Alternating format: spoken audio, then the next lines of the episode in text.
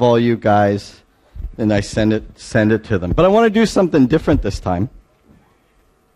Can we go live? Okay, let's try it. Let's see if this works. I've never done it before, so we'll see. Let's see if it works. All right, we're connected. So here we go. You guys ready? So I'll introduce you guys, and then you guys say, "Hi, Mom," when I give you the cue. Is that cool? Yeah. All right. I think, let's see if I can get this to work. 3, 2, 1. Hi, Mom. Hi, Facebook people. Here we are. This is the class spring 2017. So here they are, you guys. Let's say hi, Mom. Woo! Yes, yes. This is how we do it at St. George's University. Woo! All right, you guys are awesome. We'll see how that goes. Thanks, I appreciate that. All right, here we go. Let's get rolling.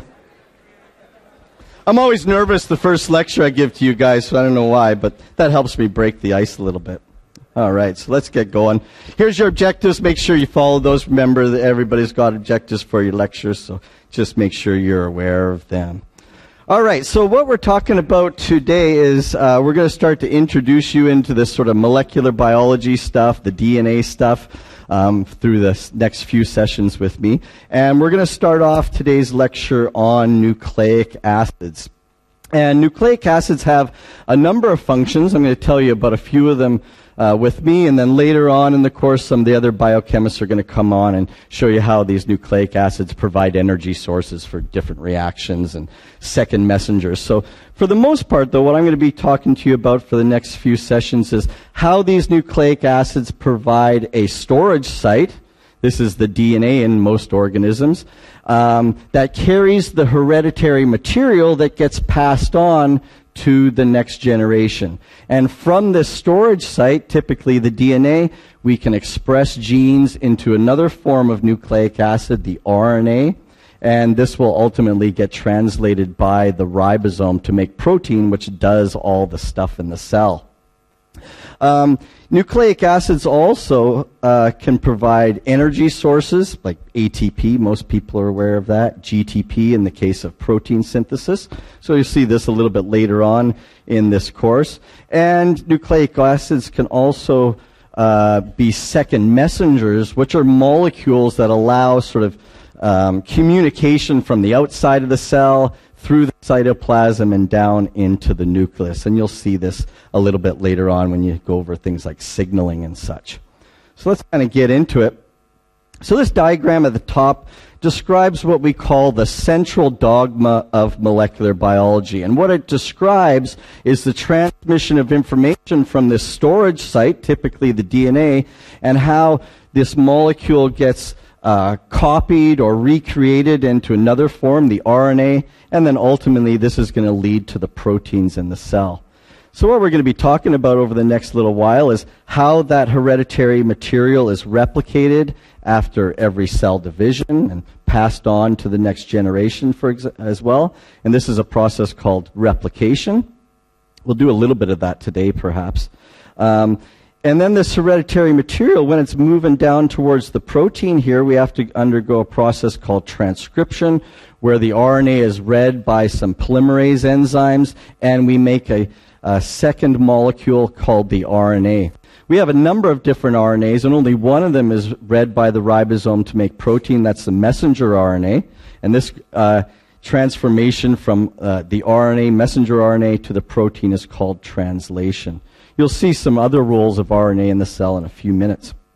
And then we'll only talk a little bit briefly, but there's some viruses, and there's one example in eukaryotes where we have this reverse information flow from RNA to DNA, and this is called reverse transcription.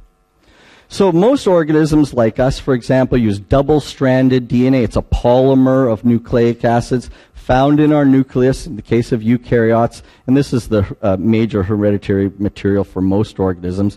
We've got some viruses, though, that have either RNA, which is a single-stranded nucleic acid polymer, or they may also have single-stranded DNA as the hereditary material. So let's start about how do we build these long polymers, these RNA and DNA molecules. So we've got to start off with the building blocks. And the monomeric unit for building a nucleic acid polymer is the nucleotide. And it contains three major components. The first one here is a nitrogenous heterocyclic base. So this is this component right here. And essentially what we mean by heterocyclic is that it will have nitrogen in place of carbon in that ring structure. And the base can either be a single ring structure or a double ring structure like you see here. And we'll differentiate those in a few minutes. There's also the pentose sugar right here. And this is different depending on whether we're building an RNA molecule or a DNA molecule. And the difference is only at this position right here, whether there's an OH group or a hydrogen in that position number 2, or carbon number 2. And then lastly, we have a phosphoric acid group here linked to the 5' carbon on our pentose sugar. And together, this is our monomeric unit to build these long nucleic acid polymers, DNA and RNA, when they get synthesized. Now, if we look at these, look at this monomeric unit, the nucleotide, we can have different heterocyclic ring structures, and these are the purines and the pyrimidines. The pyrimidines are the most simple. They have a single ring structure here, a 6-member ring, and there's only slight modifications to this 6-member ring that give it the different base structure. So the pyrimidines include cytosine, thymine, C and T in DNA, and uracil, which we see in RNA.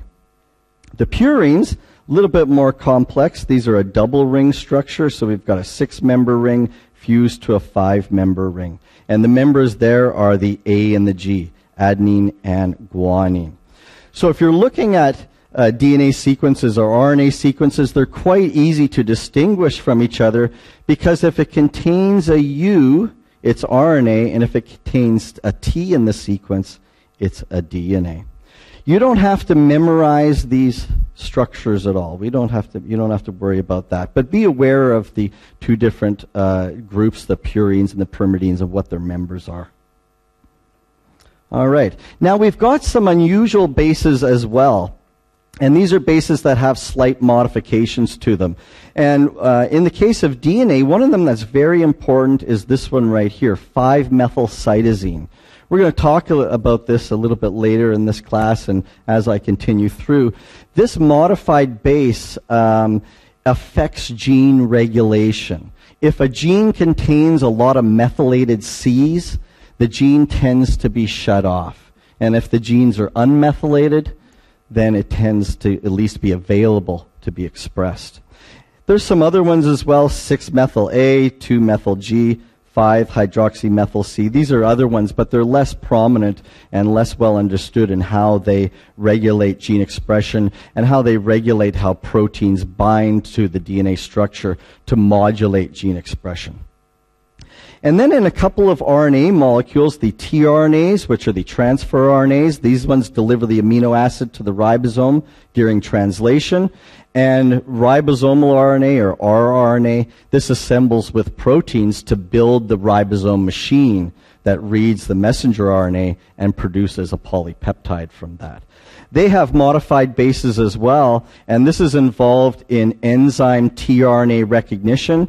When a tRNA is initially formed, we've got to charge that tRNA with an amino acid, and some of these bases are involved in the enzyme that does that, recognizing the appropriate tRNA and adding the appropriate amino acid, for example. All right. The next part is the pentose sugar, and we've got two forms of that. We have a ribose sugar, and we find this within RNA molecules. And we have a deoxyribose. We find that in DNA. And the only thing that differentiates these two is the presence or absence of an OH group on carbon 2 of the pentose sugar. So the ribose that we see in RNA has an OH, whereas the deoxyribose, just as the name implies here, only has a hydrogen at carbon 2. Everybody okay so far? Yeah, high school stuff, huh? All right. All right. Now, there's, with regards to this monomeric unit, there's two other sort of terminologies you need to be aware of, and this is a nucleoside, the difference between a nucleoside and a nucleotide. And this will be important because we're going to talk about some drugs that occur in both of these forms in a few minutes here. A nucleoside consists of the base plus the pentose sugar. A nucleotide consists of the base, the pentose sugar, and a phosphate group. Okay, so the nucleosides don't have any phosphates attached to position 5 of the pentose sugar. Now, there's a little bit of a terminology here because true chemists don't like the terms nucleoside and nucleotide, particularly nucleotide, because it actually doesn't describe very much. We know that there's going to be a phosphate there, but the nucleotide that's used to build these nucleic acid polymers has to be in the triphosphate form. It has to have 3 phosphate groups attached to that position 5 carbon. Now, the way true chemists describe these nucleotides is whether they have 1 phosphate, 2 phosphates, or 3 phosphates. So the true terminology, if there's only 1 phosphate, it's a ribonucleoside monophosphate, ribonucleoside diphosphate. It could be a deoxy as well, right? If it's a case of a DNA going into DNA. So be aware of that, right? You may see these different terminologies if you're reading stuff, so be aware that, you know, if it's a nucleoside and then it has a monophosphate, diphosphate, or a triphosphate, we're talking about a nucleotide, okay, for your purposes, all right? So we've talked about how these nucleoside triphosphates now, so those are the ones that are the actual building blocks, the ones that have the 3 phosphate groups. These ones can be the precursors to synthesize double-stranded DNA or single-stranded RNA molecules. And then we've got these triphosphates that are involved in biosynthesis. So most people are aware of ATP. This is one of the universal energy sources in the cell, right? GTP, you'll see a little bit later on, I think next week, how GTP is used as the energy source for protein synthesis. And then we've got UTP and CTP that are involved in the synthesis of other biomolecules. All right, so let's see how this is all put together then. So you've seen the monomeric units, how they attach themselves to each other to make these long polymer molecules is by the formation of what we call a phosphodiester bond. All right? So if you look at how this is working here, on the 3' carbon of each of these triphosphates is this OH group. The OH group and the incoming nucleoside triphosphate form a phosphodiester bond between the phosphoric acid group at the 5' position and the 3' OH in the previously incorporated nucleotide.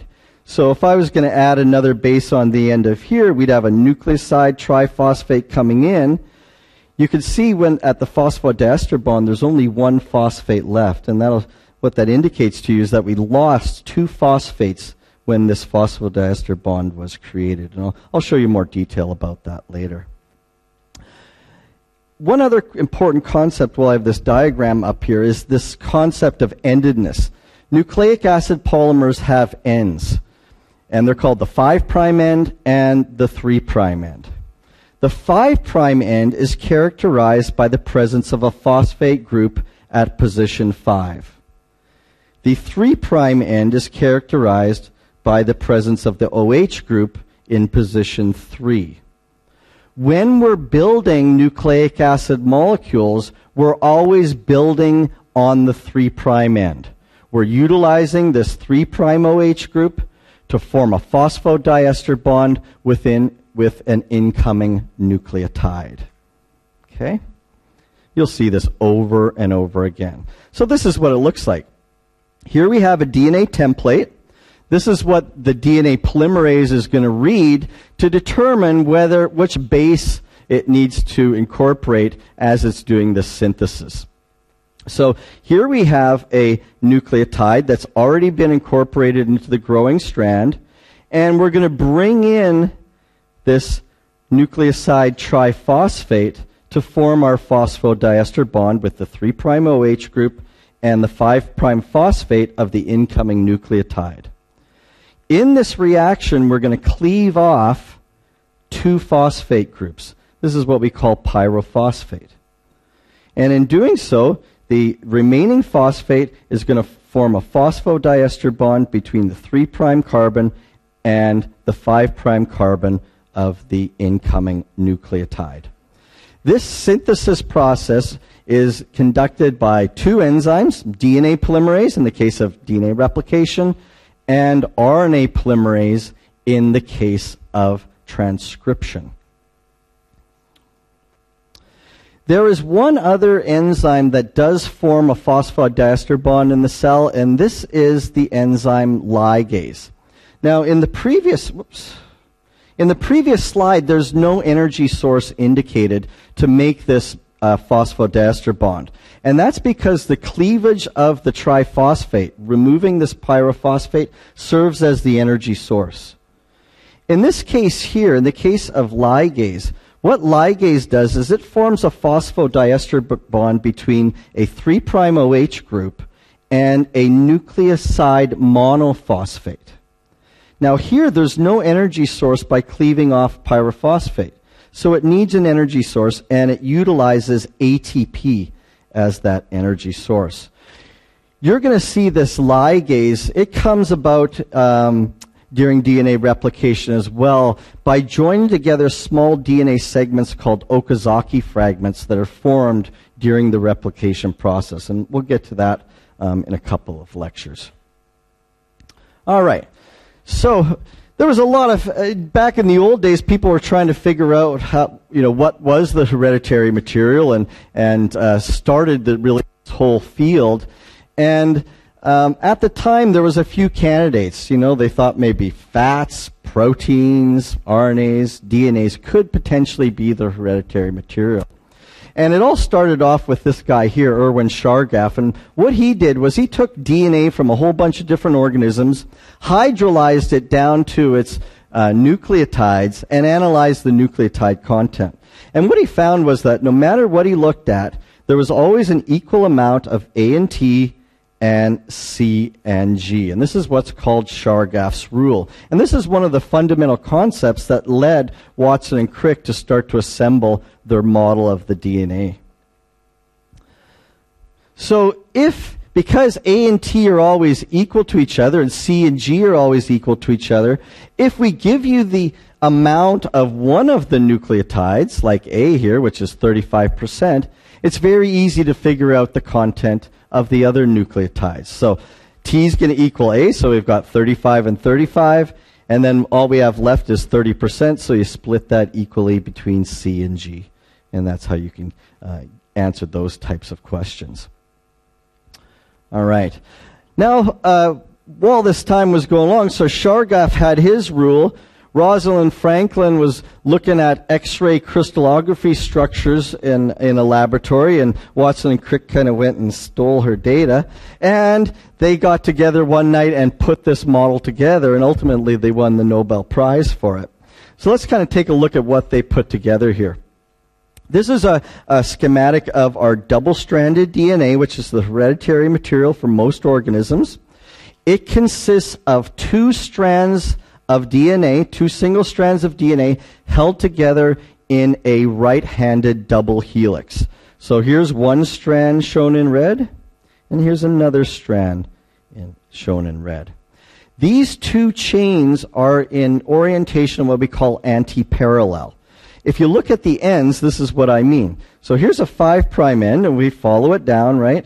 Will lead to our 3' end. 5' end has the phosphate, 3' end has the OH group.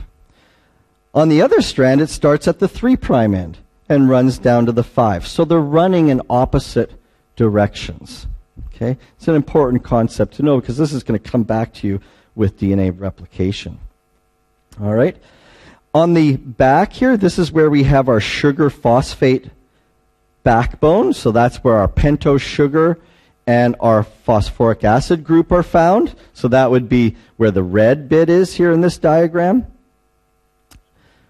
And in the middle here is where we have our bases down the central core of this helix. These bases are hydrogen bonded together, and there's a distinct difference between the hydrogen bonding between A and T and G and C. A and T have 2 hydrogen bonds that hold them together, whereas G and C have 3 hydrogen bonds. And what this does is it means that GC base pairing is much stronger than AT base pairing. And you're going to see a little bit later when we talk about the initiation of DNA replication, where replication starts in our genome is in a region that's very AT rich. And it's easy to separate those strands. All right, so this is what we call complementary base pairing. And you'll see in when we do the replication, this is one of the features that allows one of the strands of DNA to serve as a template to synthesize another strand because of this complementary base pairing rule. So if we know that A and T and G and C always match together, then if I give you one DNA strand, you can automatically figure out what the other DNA strand is, right? By this complementary base pairing. So usually, by convention, we always write DNA sequences 5' to 3'. So I might give you something like this, for example, and then all you do is you do the complementary base pairing to match up to build the other strand. Keeping in mind that the other strand is going to be anti-parallel, right? Be careful about that. All right, make sure there's always a 5 and a 3 and a 5 when you're looking at this. People get a little messed up sometimes. Last little bit, not so important here, but let's see. We've got base pairs are 0.34 nanometers apart, and a whole turn is 3.4 nanometers. That means there's about 10 bases per rotation or per turn of this helix. This is completely irrelevant to you, except that you'll be able to dazzle your friends at Bananas this weekend. Because if you put this all together, we've got 6 × 10⁹ base pairs in every human cell, and they are 0.34 × 10⁹ meters apart. You put this all together, that means we've got about 2 meters of DNA in each one of our nuclei. You'll see when I do the DNA packaging lecture, this is a really big molecule to fit into our nucleus. So we've got all kinds of neat proteins that package up the DNA and enzymes that tighten up the DNA to get it inside that nucleus. We'll cover that in the next lecture. All right, last but not least here, there are 2 grooves within the double helix. We have this groove right here, and right here. This is what we call the major groove. And then there's another groove right here we call the minor groove. And this is important to realize, know, because it's at the major groove that proteins typically bind to the DNA. So proteins that are involved in initiating replication, transcription, modulating gene expression, bind to the DNA within these major grooves. All right, so that's the Watson and Crick, story here. Has anybody ever read the paper? Anybody here? One?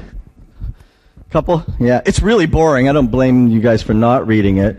It's a 2-pager, really boring with all these sort of details. And they won $1 million for it, but people often think they won $1 million for showing the structure. But the reality is they won $1 million for this sentence here. And this is like one of the last sentences in the paper. And it says, it has not escaped our notice that the specific pairing that we have postulated immediately suggests a possible copying mechanism for the genetic material. This is what they won the $1 million for, because this showed that this molecule had the ability to self-replicate itself, and that's a requirement for the hereditary material. All right. How are we doing so far, guys? All right? Not going too fast? Too slow? You know it all already?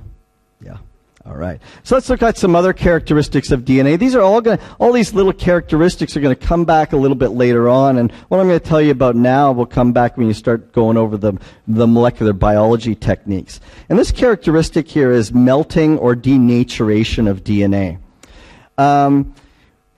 And what this describes is the breaking of the hydrogen bonds between the bases to take a double-stranded DNA and separate it into two single strands.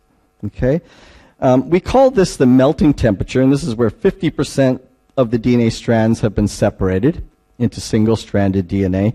And it's dependent on a few things. It's dependent on GC content, which makes sense, right? Because GCs have 3 hydrogen bonds, and ATs have 2 hydrogen bonds. So the more GC, the higher the melting temperature, right? There's also ionic influences. The higher the ionic concentration in the solution, the harder to separate and break those hydrogen bonds. Now, in cells, these strand separation is accomplished by enzymes. We'll talk about those when we talk about DNA replication. We also use this property for a bunch of molecular biology techniques when we produce single-stranded DNA probes to do things like genotyping, genetic analysis, mutation analysis, and such. And Dr. May will tell you about those shortly. The other feature, so we can separate the hydrogen bonds by and produce single-stranded DNA from double-stranded DNA. The other thing can happen is the opposite thing, which is called annealing or renaturation. And this is the formation of hydrogen bonds between two single-stranded DNAs. And in this diagram, we have two pieces of DNA, identical sequence. We can denature them. In the laboratory, we denatured double-stranded DNA by essentially boiling it, bringing it up to about 95 degrees Celsius. In the cell, this is accomplished enzymatically. All right? So we can separate the strands, and as long as the denaturation conditions exist, they'll stay in that state.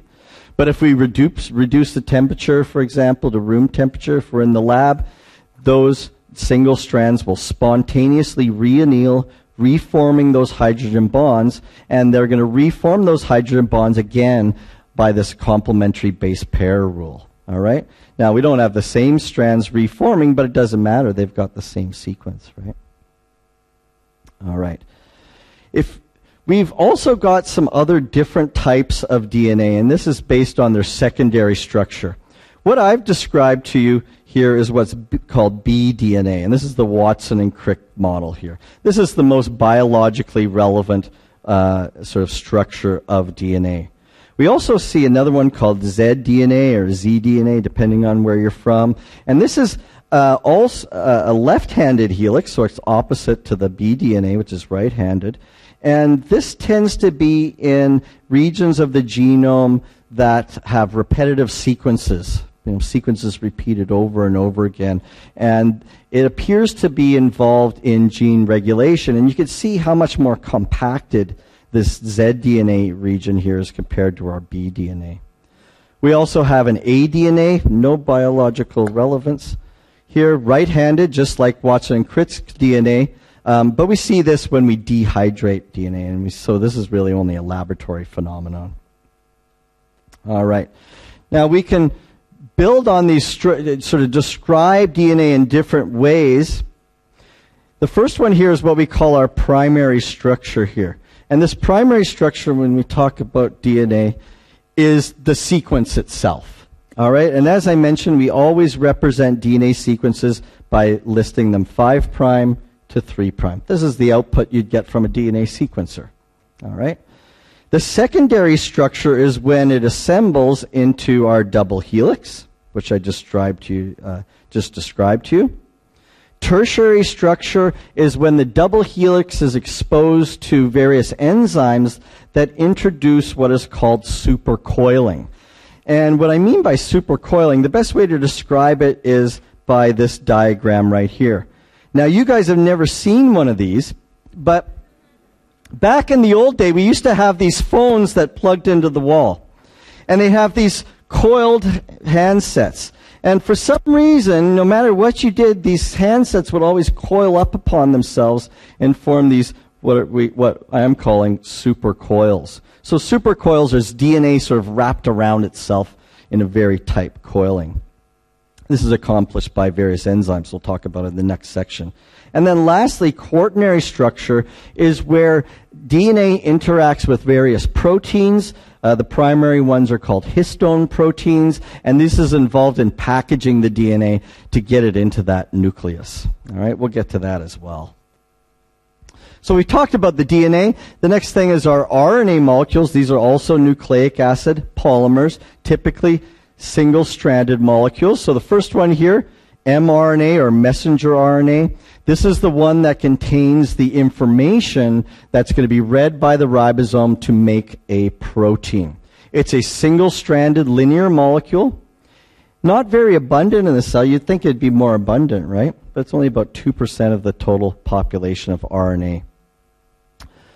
Then we have tRNA or transfer RNA. This one forms an unusual stem loop type of structure. You see it right here. And this structure forms because the RNA itself, even though when it's synthesized, it's in single-stranded form, there is internal complementarity. There's complementarity within that single strand that allows it to form hydrogen bonding on itself and form this sort of cloverleaf type of a structure. The tRNA is the one where the amino acid gets attached to by various enzymes, and this is the RNA that delivers the amino acid to the ribosome when the ribosome is reading the mRNA and beginning to synthesize a protein. It's about 17% or 16% of total RNA. Then we have rRNA or ribosomal RNA. This is the most abundant RNA in the cell. It also forms a folded molecule, and it combines with ribosomal proteins to make the ribosome machine. This is what reads the mRNA and synthesizes a polypeptide. All right, so here's their structure again right here. So here's our tRNAs. Because of that internal complementarity, we get this stem loop type of structure. One region of the stem loop contains the anticodon. This binds with the mRNA that's being translated into protein. And the other end here, the 3' end, is where our amino acid's going to be attached to. Then the ribosomal RNA forms together with proteins to make the ribosome itself. We've also got some other RNAs. These are the small nuclear RNAs. These are involved in things like splicing of the messenger RNA after it's transcribed. Initially in eukaryotes, when mRNA gets transcribed, it contains protein and non-protein coding regions. These are the so-called introns and exons. And these small nuclear RNAs are involved in that splicing process. I think we'll talk about that on Monday. And we also have another one here, microRNAs or miRNAs. These are involved in gene regulation. We'll talk about this in a bit more detail as well. But these small RNAs bind to a protein called RISC, which then targets a particular mRNA. And it may either degrade the mRNA or block that mRNA from being translated by the ribosome. So it's a form of gene regulation, either allowing or preventing translation of a messenger RNA. Okay. Now that that's out of the way, let's get to the clinically relevant stuff here. And these are the so-called nucleoside and nucleotide analog drugs. And here's one of them here. This is AZT. So in all of these diagrams, just so to orient you here, I'm going to show you the normal nucleotide. In this case, it's a nucleoside. And I'm going to show you the drug. Okay? So just be aware of that. So here's deoxythymidine. It's a nucleoside, no phosphate group, right? And here's AZT. This is used to treat HIV infections. Now remember, when we're synthesizing a nucleic acid polymer, we're building from that 3' OH group, right? We've got a 3' OH group, and then the incoming nucleotide triphosphate forms a phosphodiester bond with that 3' OH group and the phosphoric acid group of the incoming nucleotide. So if this gets incorporated into a growing DNA, for example, it's okay. It's got a 3' OH group. We can add another nucleotide onto that, right? However, if AZT gets incorporated into a growing DNA strand, this will halt DNA synthesis. And it will halt DNA synthesis because we have no free 3' OH group there. It's called a chain terminator. All right? Now, initially this drug is given as a prodrug. It's a nucleoside. And I told you that the actual building block to build a nucleic acid polymer is always the nucleoside triphosphate. It needs to have those 3 phosphate groups, right? So when we administer this drug, we administer it as a nucleoside. However, there are kinase enzymes within our cells that are going to phosphorylate this nucleoside and put it into its triphosphate form. And now this AZT triphosphate is able to incorporate into the growing HIV DNA, and when it does, it will halt synthesis of that HIV DNA. All right. Now, the common question, I'll take care of it right now, is, well, isn't this going to affect our other cells? Like our cells, right? Instead of the HIV DNA replication. And the answer is yes. However, the structure of all of these drugs is such that it tends to like the viral polymerases better than ours. They have a greater affinity for the viral polymerases than human DNA polymerase. So they're going to hang out here with viral reverse transcriptase and be utilized by that enzyme, but utilized less readily by human DNA polymerase. Okay? So there is an effect, but it is minimized because of this difference in affinity to both enzymes. Here's another one. This is didanosine. This is another one for HIV. And as you know, HIV treatment typically involves a cocktail of these chain terminators. Didanosine, again, is a nucleoside. It's lacking that 5' phosphate. And if you look at position 3, where our OH group should normally be, again, you can see it's missing an OH group. Here we're completely missing the OH group. In AZT, we have an azido group there, right? Which can't form a phosphodiester bond either. Again, the host cell kinases are going to phosphorylate this nucleoside after we administer it, putting it into the triphosphate form so it can be incorporated into the synthesis of HIV DNA. And again, once it gets incorporated, synthesis will halt because we cannot add another nucleotide because of the lack of our OH group there. Okay? Again, it's going to terminate synthesis of HIV DNA. Everybody okay so far? Yeah? Yeah. It depends. It depends. Yeah. Some of them will sort of take over some of our machinery, but most of them have their own reverse transcriptase. Yeah. Hmm?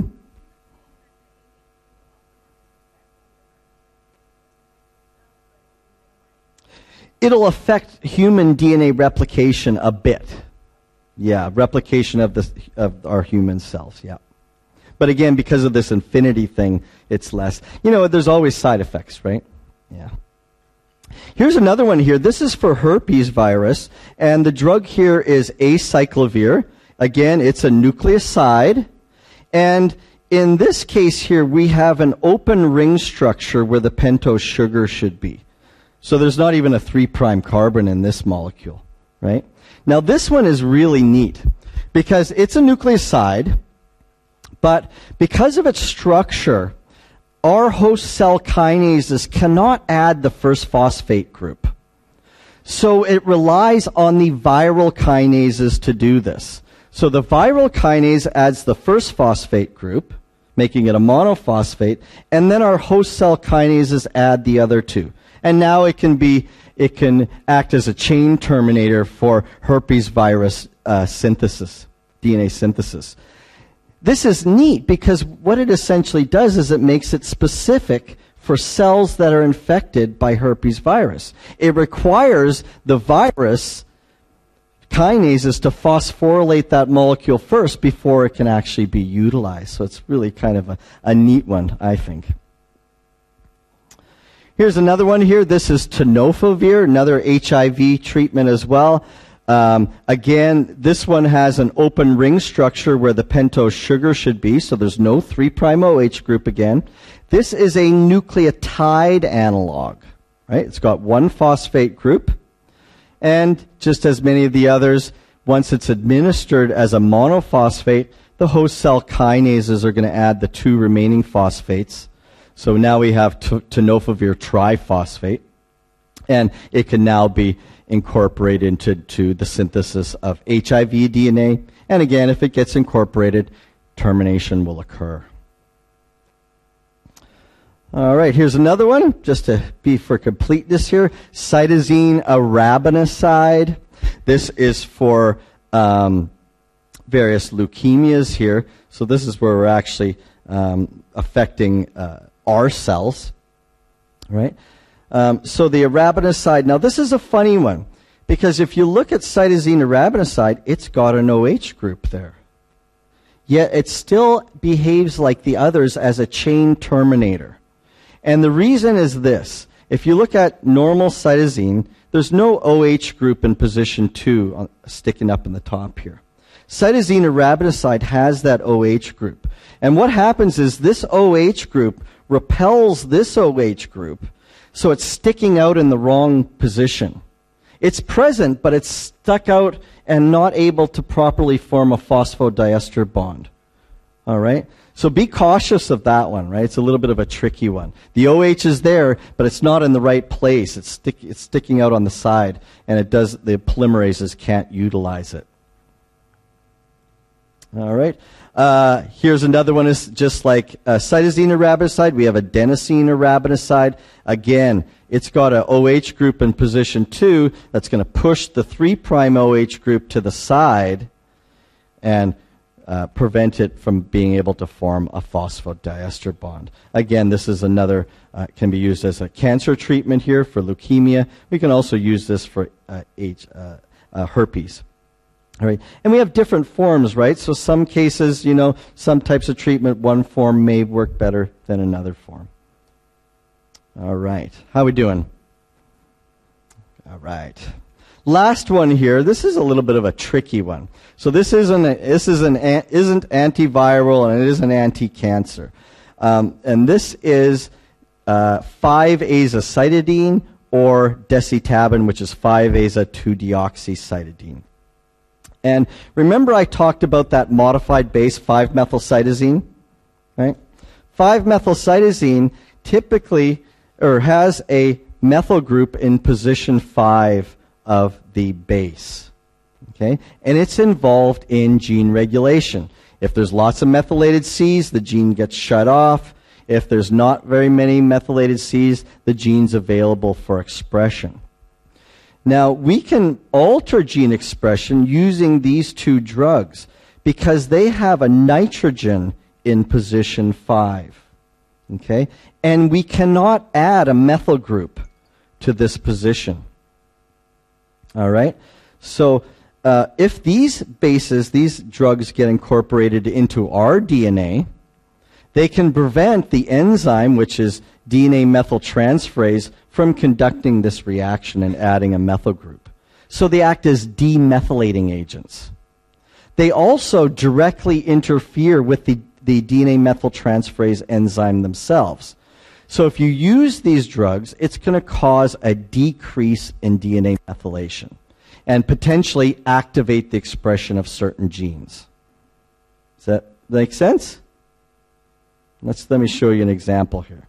So here's an example. This is the P15 tumor suppressor gene, And tumor suppressor genes, when they're expressed, act as regulators to the cell cycle. They put the brake on the cell cycle and keep the cell in G1 when it's doing its job.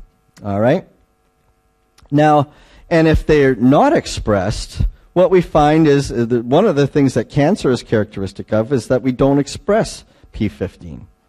So if we look at certain tumors, we see that this P15 is shut off when it should normally be turned on. And if we analyze the DNA sequence, we often find that the gene has become heavily methylated. There's lots of methylcytosines.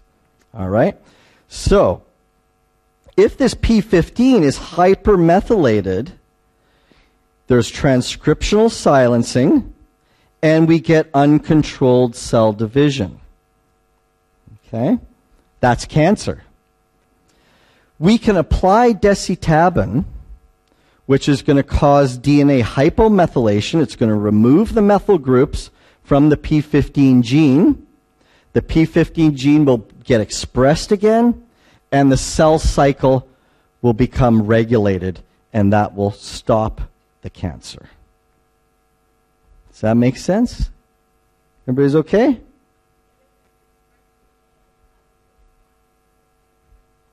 Because it's going to stop the cell from dividing. It's going to regulate the cell cycle. Because cancer is uncontrolled cell replication, right? And P15, when it's expressed, regulates the cell and stops it from dividing. Yeah. So by applying this drug, we've taken off the methylation. P15 gets expressed again. Yep.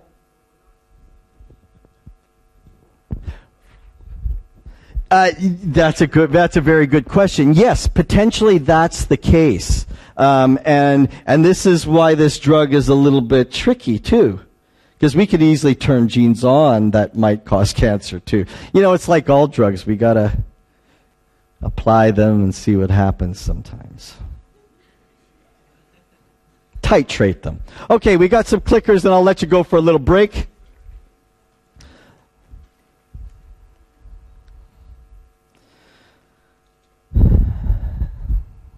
Is polling open? It is open, okay. I'm getting used to this new cloud system. I think it shuts off by itself at some point. I think you're given 72 seconds according to the Dean of Basic Science.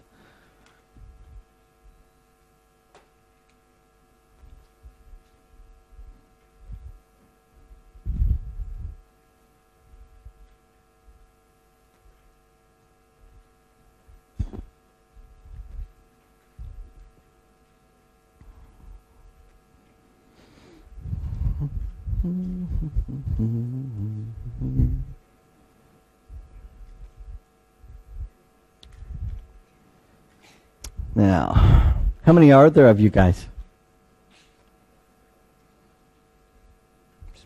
600 and something? 500 and something?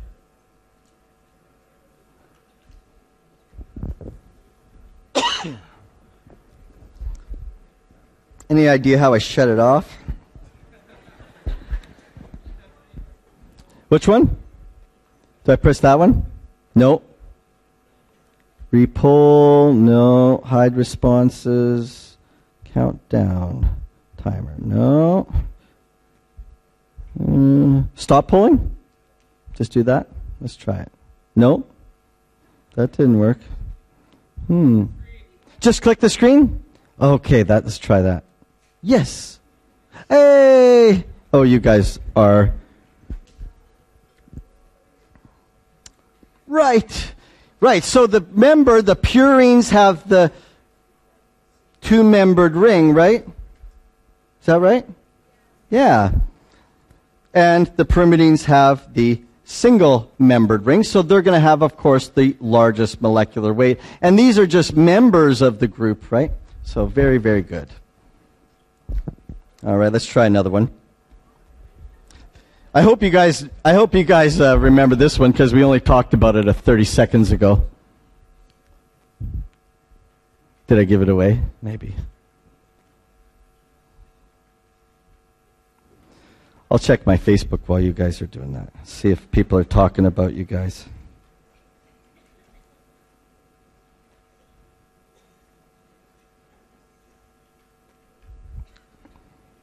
Wow, 23 likes, 3 comments, 79 views, and growing. Very good. That was fun.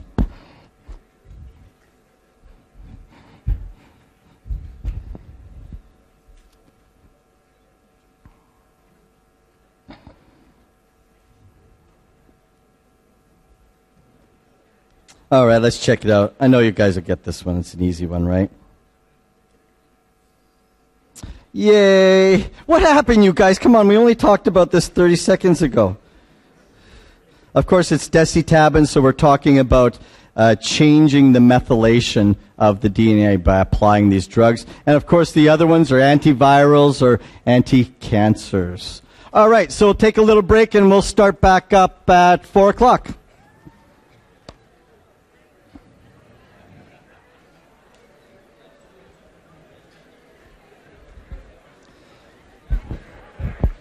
Boss, do it.